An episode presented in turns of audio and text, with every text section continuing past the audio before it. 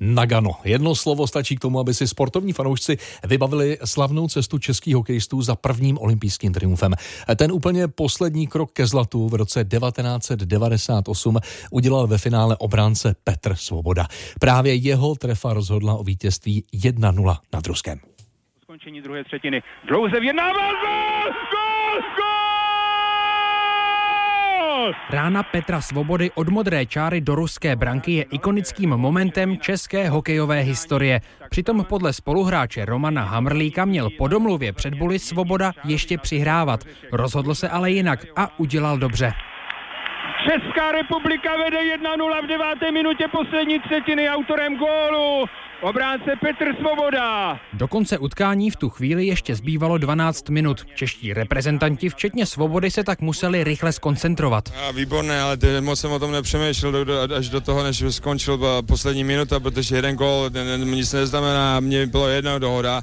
My jsme měli mančaft, který je bezsobecký a všichni hráli dohromady a to, co se nám povedlo vyhrát, je neuvěřitelné. Vyprávěl Radiožurnálu krátce po slavném finále Svoboda svou americkou češtinou. Střelec vítězné branky totiž v osmdesátých letech emigroval do Kanady, kde nastupoval za Montreal.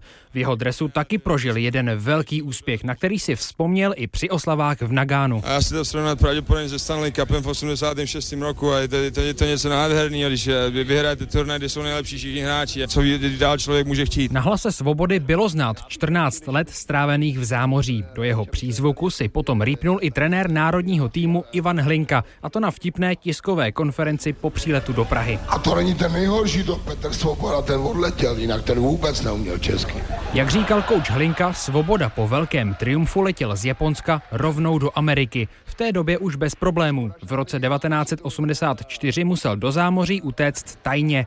Chvíli pobýval u tety v Mnichově, potom se ozval až z Kanady. A to se tehdy nelíbilo státní bezpečnosti. Její vyšetřovatel tehdy o osmnáctiletém Svobodovi napsal. Motivem jeho jednání byla vidina slávy a lepších existenčních podmínek v cizině. Navrhuji podat na obviněného Petra Svobodu obžalobu pro trestný čin opuštění republiky podle paragrafu sto devět odstavec dva trestního zákona. Mezitím se ale Svobodovi daleko od Československa dařilo. V N H L byl draftován na pátém místě, což bylo překvapení, které v Kanadě plnilo stránky sportovních novin.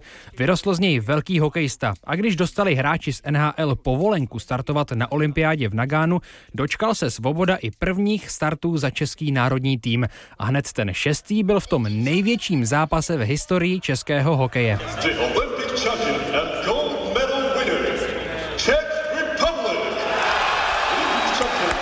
Víc utkání si Svoboda v českém dresu nepřipsal. Za svou seniorskou reprezentační kariéru tak vstřelil jeden jediný gól, a to ten zlatý ve finále. Adam Procházka, Radiožurnál.